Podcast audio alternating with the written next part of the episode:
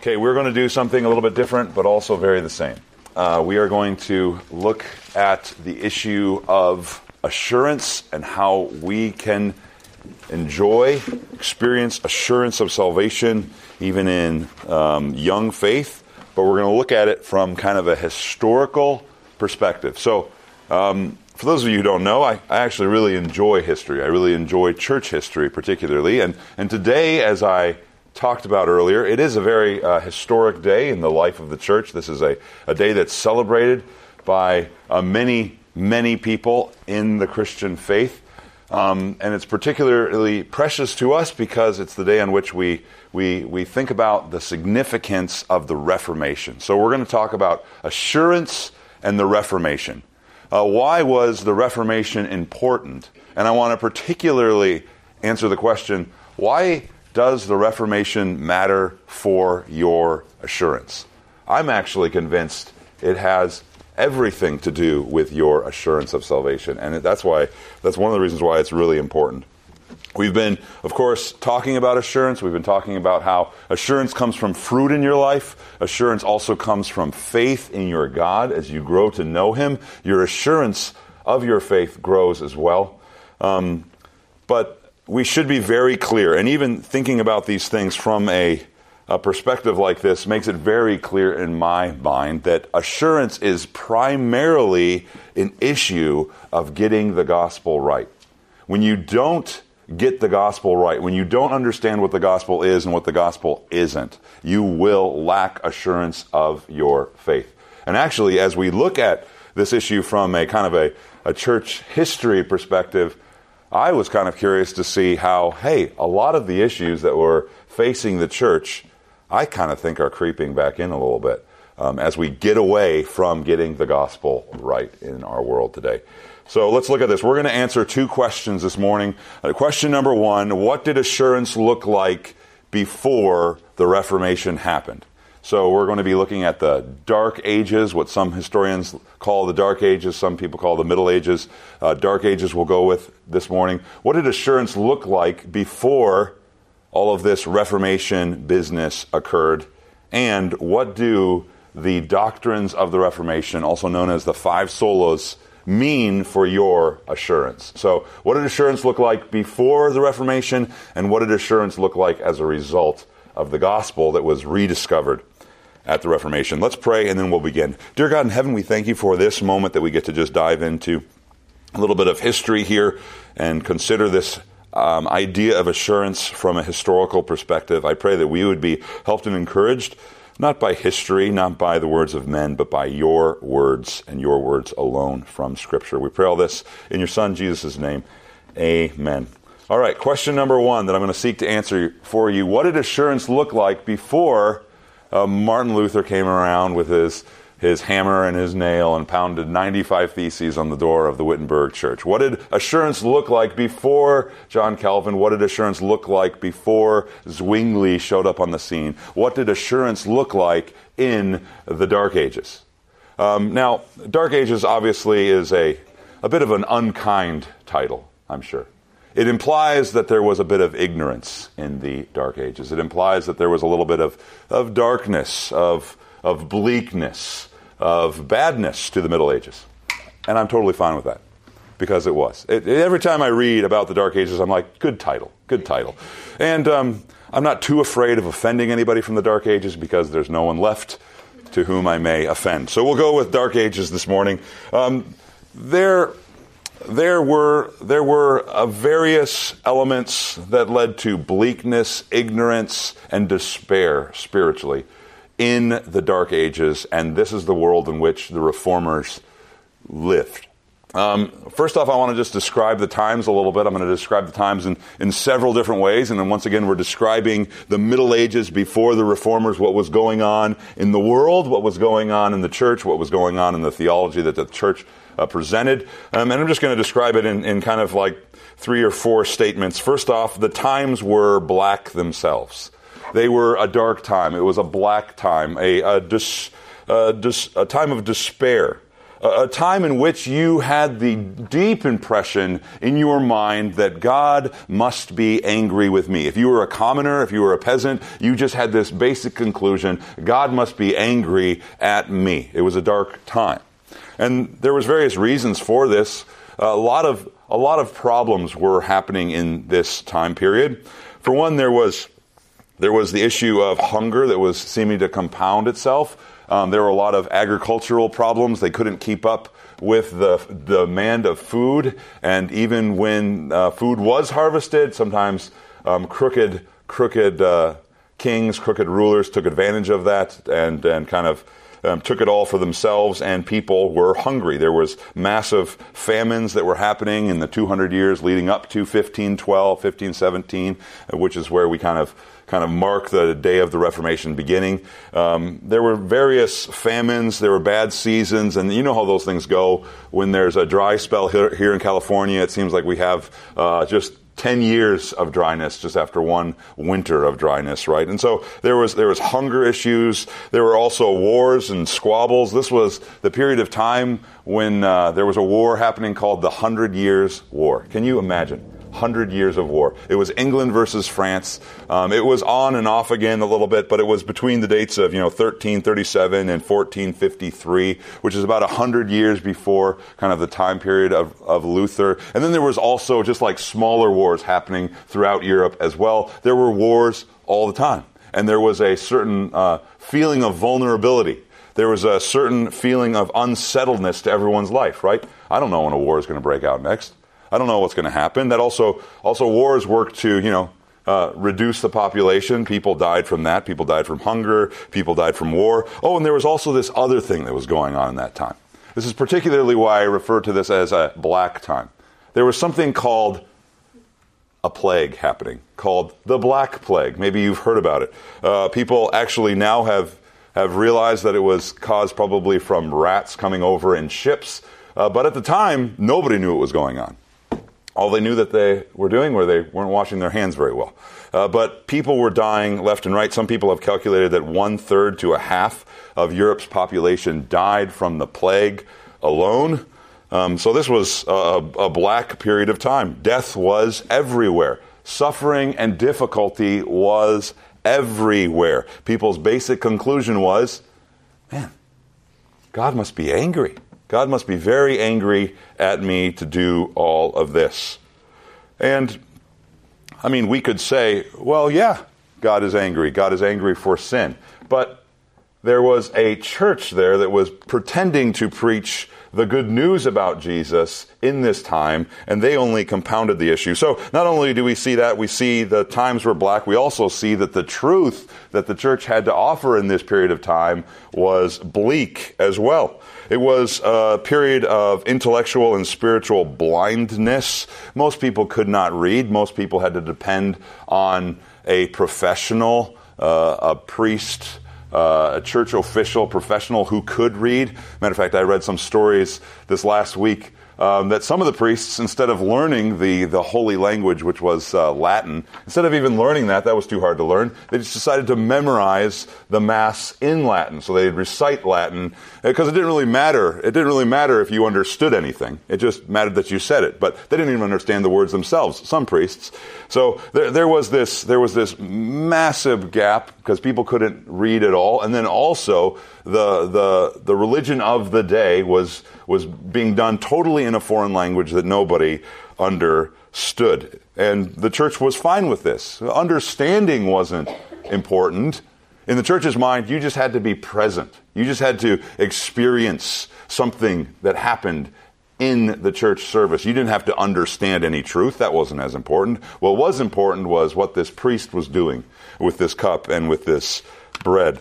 The truth was bleak. The truth was bleak indeed. And, and we could talk about this for a long time. Uh, the church um, had this system of salvation that was dependent on this thing that we call the sacraments. Matter of fact, in 1215, remember 1217 was when Luther um, nailed the 95 Theses on the door. Of 1215, there was a council, a church, a Roman Catholic church council called the Fourth Lateran Council, and they declared that all of the sacraments, all of the sacraments were essential for salvation. At this council, this Fourth Lateran Council, they basically declared that salvation is found in nothing else but in the doors of the church.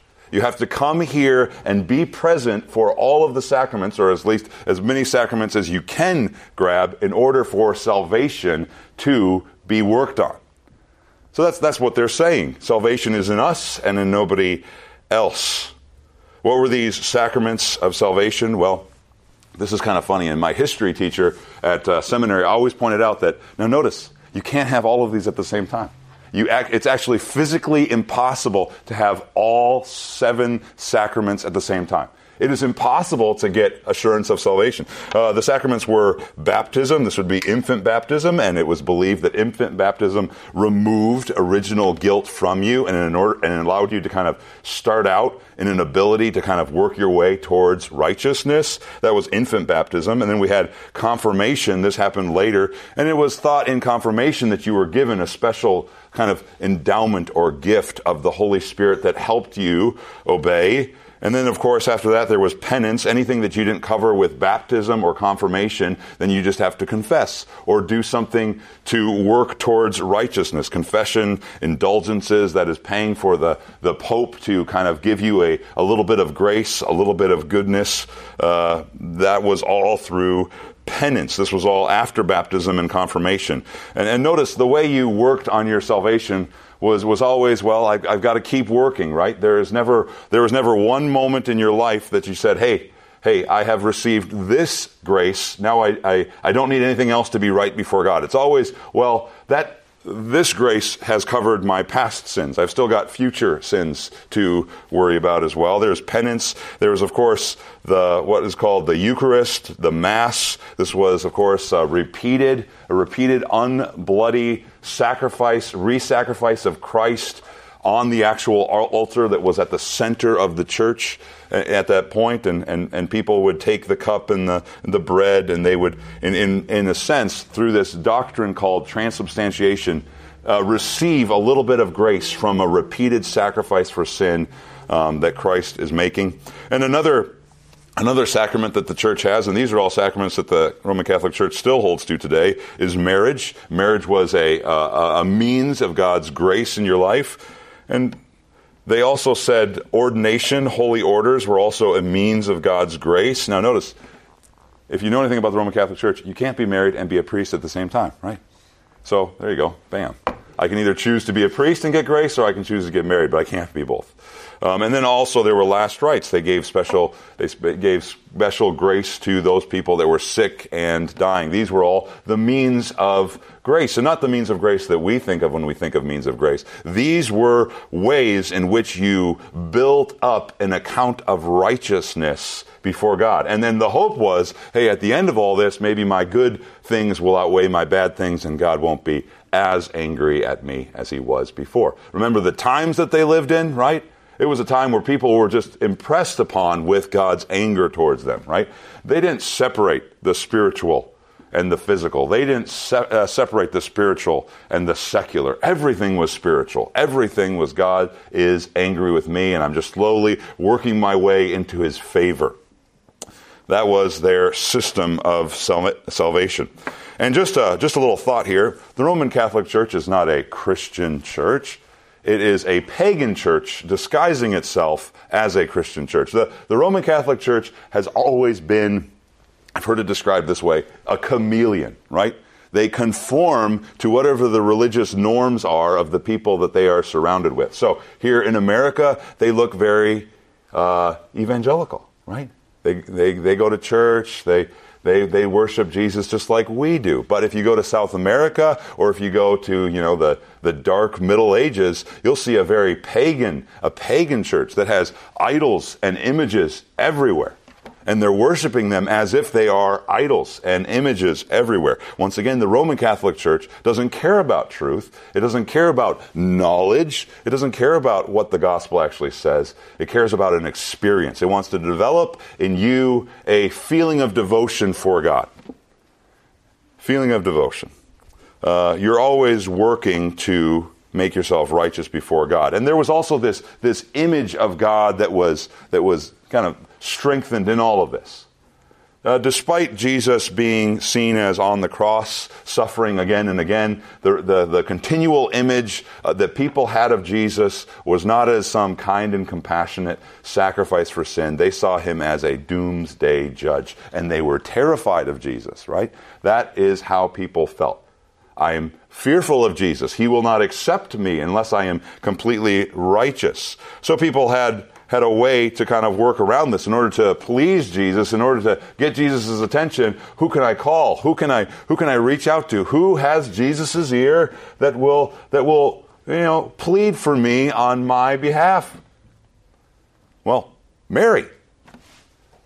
He'll, he'll listen to his mother Mary. He'll, he'll listen to her. So people started praying to Mary to try to get in good with Jesus. But then as Mary got elevated to higher and higher levels, suddenly, well, now Mary's not going to even listen to me. Who should I talk to to get Mary's attention? Well, I'll go to, to Anne, Mary's mother. So it just keeps going and going and going. And you're praying to all sorts of saints. And this is, this is all because, because all of these sacraments did was instill in you and strengthen in you a realization of your guilt and of your sin.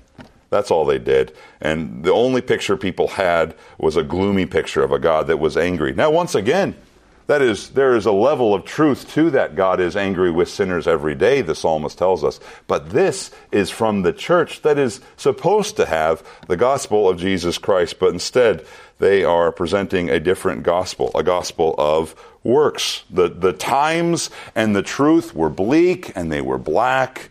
You had zero assurance. Death was everywhere and doom was everywhere. People were in despair. And not only that, not only that were the times black, but the, the theology was bleak, but also the, the, the leadership of the church was just bad. that's, that's the best way you can describe it.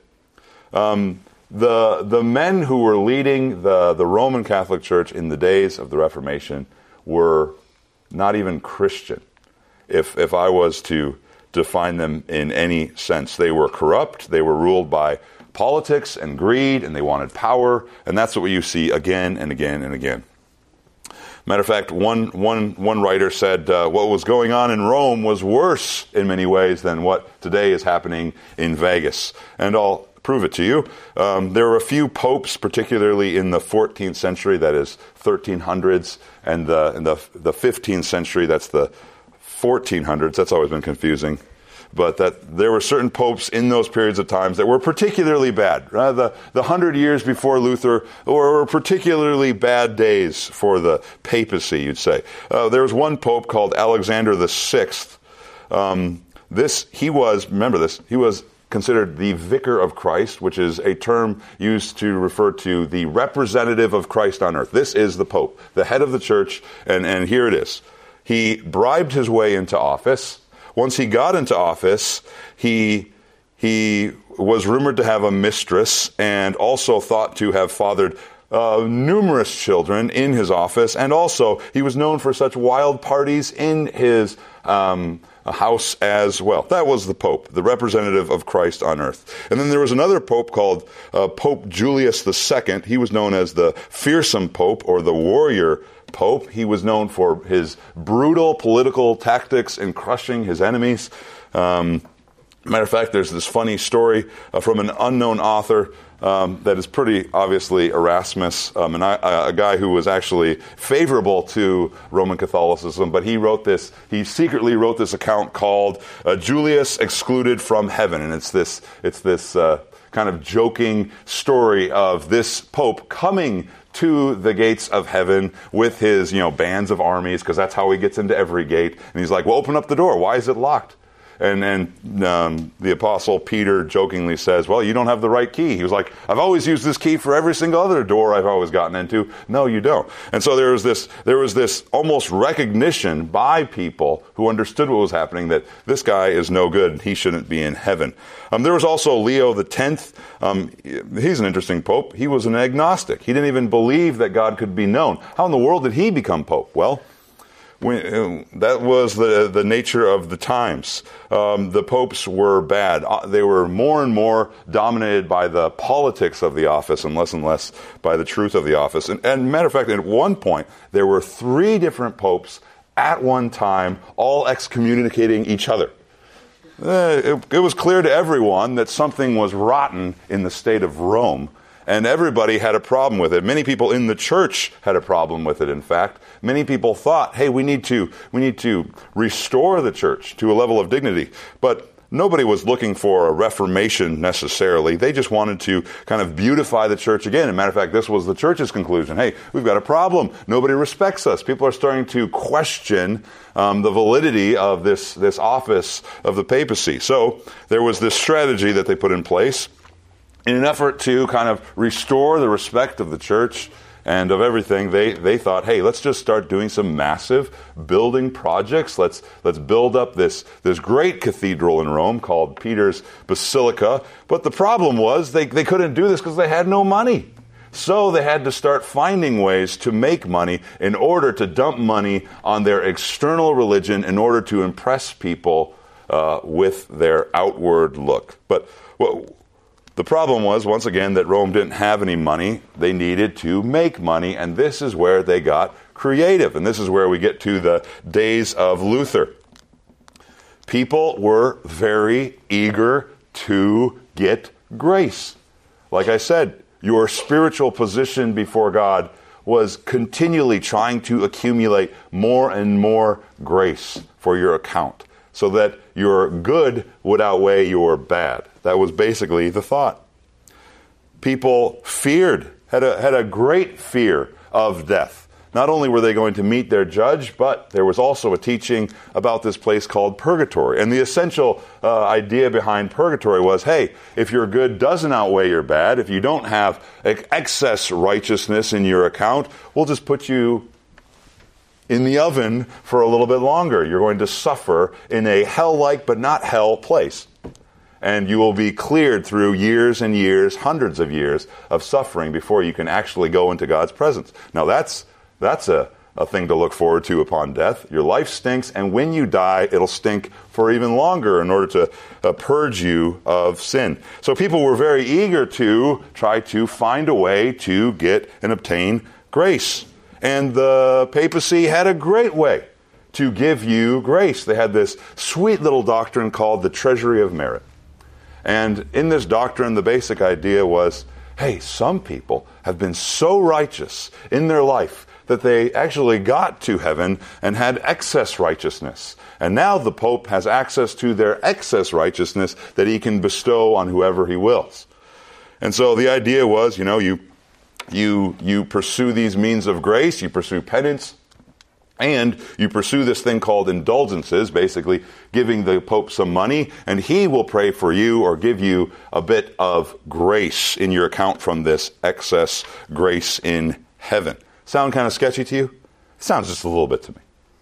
And so there were these men going around in the days of, of Luther in particular, trying to, remember this, make money to kind of restore the image of Rome, but they were doing it selling indulgences to the, the poor, uh, those people that didn't know how to read, perhaps. But everybody was eager to do this. So that's where we meet the man, John Tetzel. And he was famous for saying, when the coin in the coffer rings, a soul from purgatory springs. Simply by paying money, you could speed up your time in purgatory or speed up some, one of your relatives' time in purgatory. So this is putting people in a position, hey, I love my relatives that just died. If I just, you know, uh, spend a little bit of money, spend a little bit of my savings, spend a little bit of my money that I don't really have for myself, I can release my loved ones from purgatory.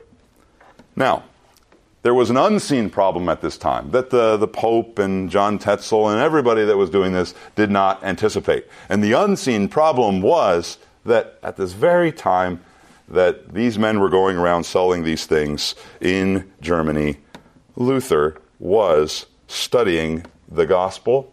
Luther was studying the books of Romans, Galatians, Psalms, Hebrews in their original languages, and he was teaching them. And he was beginning to understand the gospel. He was finally realizing that there was a truth in the gospel that he did not know before.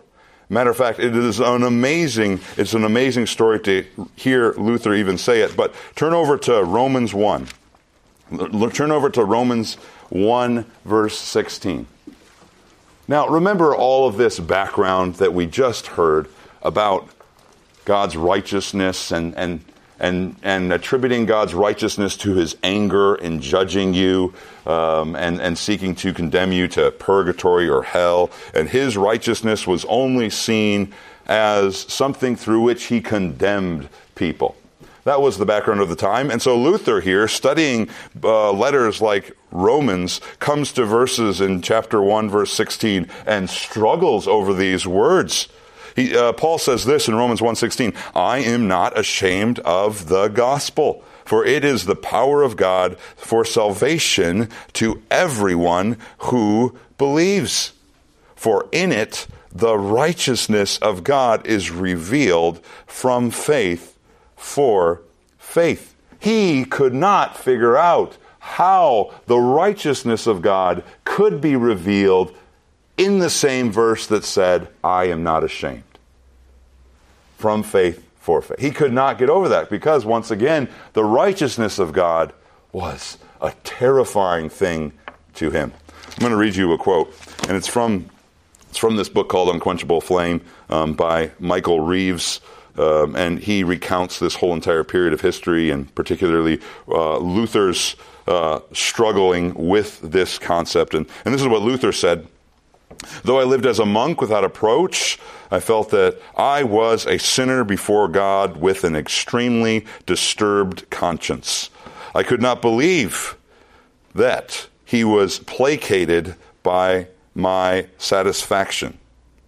I did not love, here's the important part I did not love, yes, I hated the righteous God who punishes sinners and secretly, if not blasph- uh, blasphemously, certainly murmuring greatly. I was angry with God and said, as if indeed it is not enough that miserable sinners eternally lost through original sin are crushed by every kind of calamity by the law of the Decalogue without having God add pain to pain by the gospel and also by the gospel threatening us with his righteousness and wrath. Thus I raged with fear, with a fierce and troubled conscience. Nevertheless, I beat in importantly upon Paul at that place, most ardently desiring to know what St. Paul wanted. So, do you hear that? He is, he, he is frustrated, he is discouraged. This paints a picture of the despair of this time and the, the little to no assurance of this time. But Luther goes on to say, At last, by the mercy of God, meditating day and night, I gave heed to the context of the words, namely, in it the righteousness of God is revealed. As it is written, He who through faith is righteous shall live. There I began to understand that the righteousness of God is that by which the righteous live by a gift of God, namely by faith.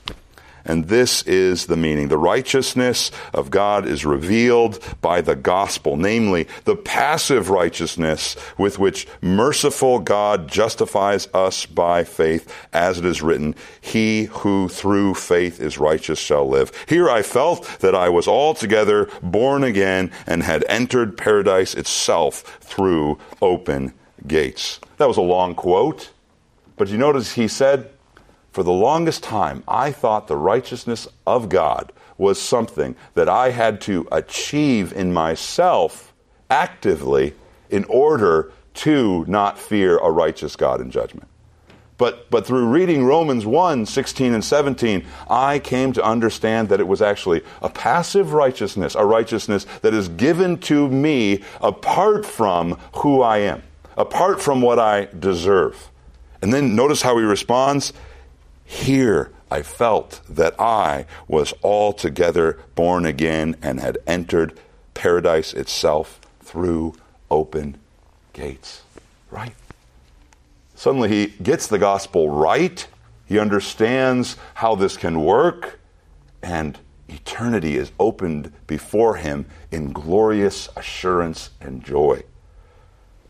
That is what we see here That was what Luther was studying, and that was what caused Luther to have such a consternation, such an irritation, such a frustration with the, the practices of the Roman Catholic Church in his time. And of course, this sparked a lot. This sparked a lot. Um, many factors, many factors sparked the Reformation, you could say, many factors. But the chiefest of them all was that this was all from the book of God. This was all given to us in the gospel. This was all light in the truth of God. One of the phrases of the Reformation was, after darkness, light. Light has come. We were in darkness where we didn't know anything and we kind of had to feel our way towards God, but we found ourselves more and more troubled by our guilt the longer we felt. But now, in knowing the gospel of Jesus Christ, light has come. And just like that, just by understanding the gospel, Luther's world was turned upside down. And not only that, Luther went from being a pious monk in the Roman Catholic system to becoming the great enemy of the church itself. I'll read you one more quote. This is by Reeves himself, just saying this. What was it that got Luther in such big trouble in the Dark Ages? He says this teaching that a sinner merely by trusting Christ could, despite all his or her sins, have utter confidence before God he had brought down on himself the fury of the church. He was teaching that you, despite your sins, can have confidence in God. That sounds like assurance to me, doesn't it? And that got Luther in such trouble. That got all of the reformers in such trouble. Why? Because it was messing with the system of salvation that was giving some men power over other men. But that leads us to our second question what is it? Oh, what is it about the five solas and the Reformation that gives us assurance? Why should you rejoice and be thankful to God for the men, imperfect men, who have been given to you as a gift to rediscover the gospel and pave the way for you? Well, because you can rejoice in assurance like Luther rejoiced in assurance. You can suddenly be born again in hope of heaven and not dread of God. The rediscovery of the gospel in the Reformation has been often stated in the five solas of the Reformation.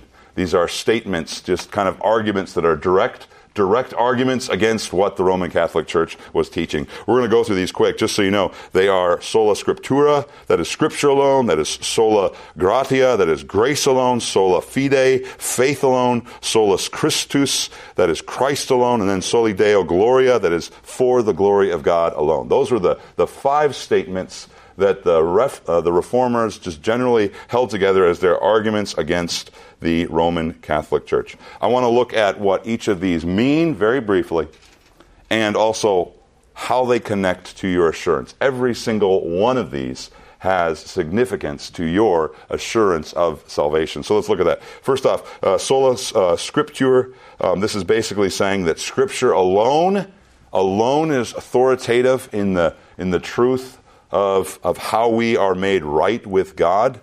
Scripture is authoritative, inspired, unfailing.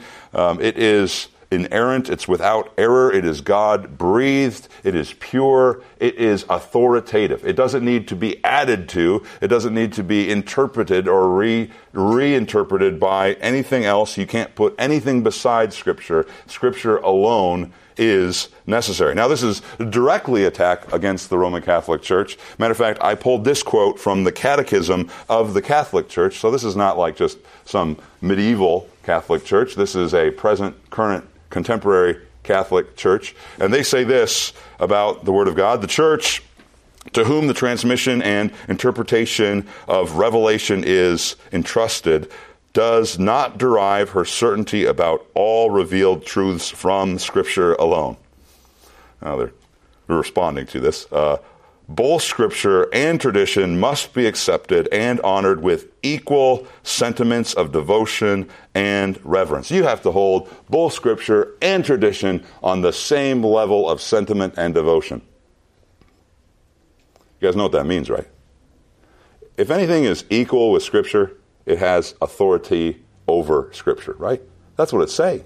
That's what they are saying. You cannot, you cannot be saved by Scripture alone. That is direct quote from the Roman Catholic Church Catechism. But this is exactly what the reformers were stating. We believe these truths because of Scripture alone.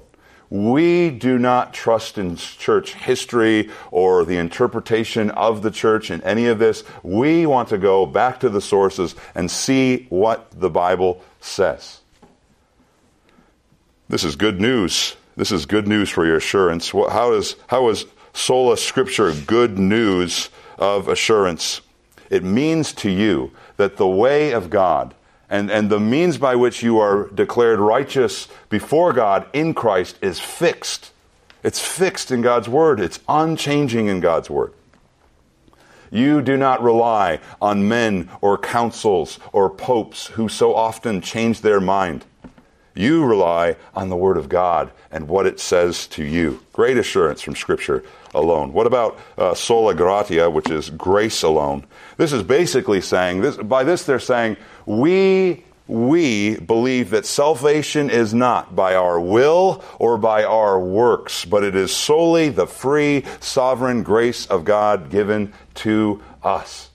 Sometimes we want to boast in our works, don't we? Sometimes we want to boast in our will. Well, I chose God. But grace tells you none of that happened. Grace says God has sovereignly worked in your heart, opening your heart to the things of God and the truth of the gospel, and caused you to rejoice in Christ, repent of your sin, and turn and be saved. You cannot trust in your will or in your works. God's free and unmerited favor is a free gift to you. That is grace. And this grace is freely offered, not by your will or your works, but solely by the freeness of God who gives it. But it is not something that comes to you cheap. Grace, if you look at grace throughout Scripture, it always comes, Old Testament, New Testament, grace always comes through a death, through blood. Grace comes to you because Christ Jesus died, and now you get free grace. What's the good news of uh, grace alone? How does that build in you assurance of salvation? It's the very fact that I cannot boast, the very fact that I cannot find any reason for boasting or bragging in what I have done or, or thought or said, but, but must attribute it all to the grace of God, the goodness of God, actually leads to more assurance of my salvation, right? Because it is not dependent on anything in me. I am tempted to doubt, actually, to whatever degree my salvation depends on me. But if it depends on grace, I cannot boast anymore, and suddenly I am flooded with assurance. That's soli uh, gratia. How about sola fide? This is faith alone. This free grace of the gospel is not offered to me by good works or a result of good works, but it is given to me, it is held on to me by faith not by things that I do, but by faith, by my, by my laying hold of the truth of God's Word. The, the Christian does not receive grace from God because they are purged from sin. The, the Christian does not receive the grace of God because they have done a bunch of good things, and at the end of the day, God says, Well, I'll give you grace. The Christian receives God's grace up front um, by faith while they are still a sinner. Turn over to Romans 5. Turn over to Romans 5, verse 1. Paul is concluding this gospel that he has just described here in the last two chapters specifically. But he says this Therefore, since we have been justified by faith, we have peace with God through our Lord Jesus Christ. Notice, notice there. You are justified. You are declared righteous in God. And you, as a result, have peace in your life. Peace in your life. If you need to leave, you can leave. Are you quiet? You need to leave? You got a few more minutes? Okay. All right. Uh, Luther has this great quote, great statement, where he says, This is who a Christian is. And I would want you to write this down. A Christian is this. At the same time, just and sinner. This is what it means to be a Christian. You are at the same time sinful and justified. You are justified in Christ Jesus, even though you continue to be a sinner. The Roman Catholic Church teaches that, hey, if you work, work, work, work, work, at the end of the day, you'll finally get to be declared righteous. But in faith, we believe we hold on to Christ's righteousness by faith while we are still sinners. And in that, we have peace with God because Christ has died on our behalf. Matter of fact, Luther also coined the phrase of the great exchange. Basically, all of my sin goes to Christ and he takes the wrath of my sin, and all of his righteousness is given to me, and I get the benefits of his righteousness as well. And Luther also was famous for uh, coining another phrase referring to God's righteousness given to us as an alien righteousness. It's not our righteousness that we build up, but it's God's free gift, his righteousness given to us that we hold on to by faith. We are simultaneously sinner and saint, therefore, because we hold Christ's righteousness even in the darkest moments of our sin. That is assurance by faith. We don't ignore or explain away our sin. We confess it, but we also confess it while also laying hold of the righteousness of Christ by faith as well. Two more, real quick. Uh, Solus Christus, Christ alone, and Soli Deo Gloria. Basically, all of this, number one, is attached to the finished work of Christ. Once again, the Roman Catholic Church taught that you had to have a repeated sacrifice, because once again, one sacrifice only atoned for a little bit of your sin uh, up to that moment. But in Christ, we believe that all of the blessings of God have been already given to us in Christ alone. Hebrews 10:14, for by a single offering he has perfected for all time those who are being sanctified. In Christ you are declared righteous before God, and get it, you are as righteous as you will ever be. You do not add or build onto the righteousness that you have in Christ. All of this, all of this grace, this free, free righteousness that you receive, this alien righteousness from Christ, comes to you in Christ and Christ alone, not in yourself. And then finally, this is all for the glory of God, soli deo gloria, for the glory of God alone. This is not for my glory, not for my boasting, not for my bragging, but it's for God's glory. And actually, there's incredible assurance in that, right? In my salvation, in my justification in Christ, in my final security in Christ, God has said, I am seeking my glory in the gospel. Not your glory, but my glory. And that attaches to it a certain power, a certain assurance. God will bring it to pass because God is determined to get glory from us. Now we can rejoice in the hope of God. Now we can rejoice. There was a quote that I alluded to earlier. This is a, a quote from a favorite professor of mine when I was at Moody. He's now at TMS, actually. He said this to the extent to which your salvation depends on you is the extent to which you will be tempted to doubt your salvation. The five solas of Scripture show you it is not in me, but in Christ alone, for the glory of God alone, by faith alone, grace alone. And we know this through Scripture alone. And we can have bold assurance in that. That is where assurance comes from. Let's pray. Dear God in heaven, we thank you for um, this message. Thank you for the Reformation and the, the ability we have to stand on the backs of such men and rejoice in the hope of the glory of being with you in Christ Jesus. We pray this all in his name. Amen.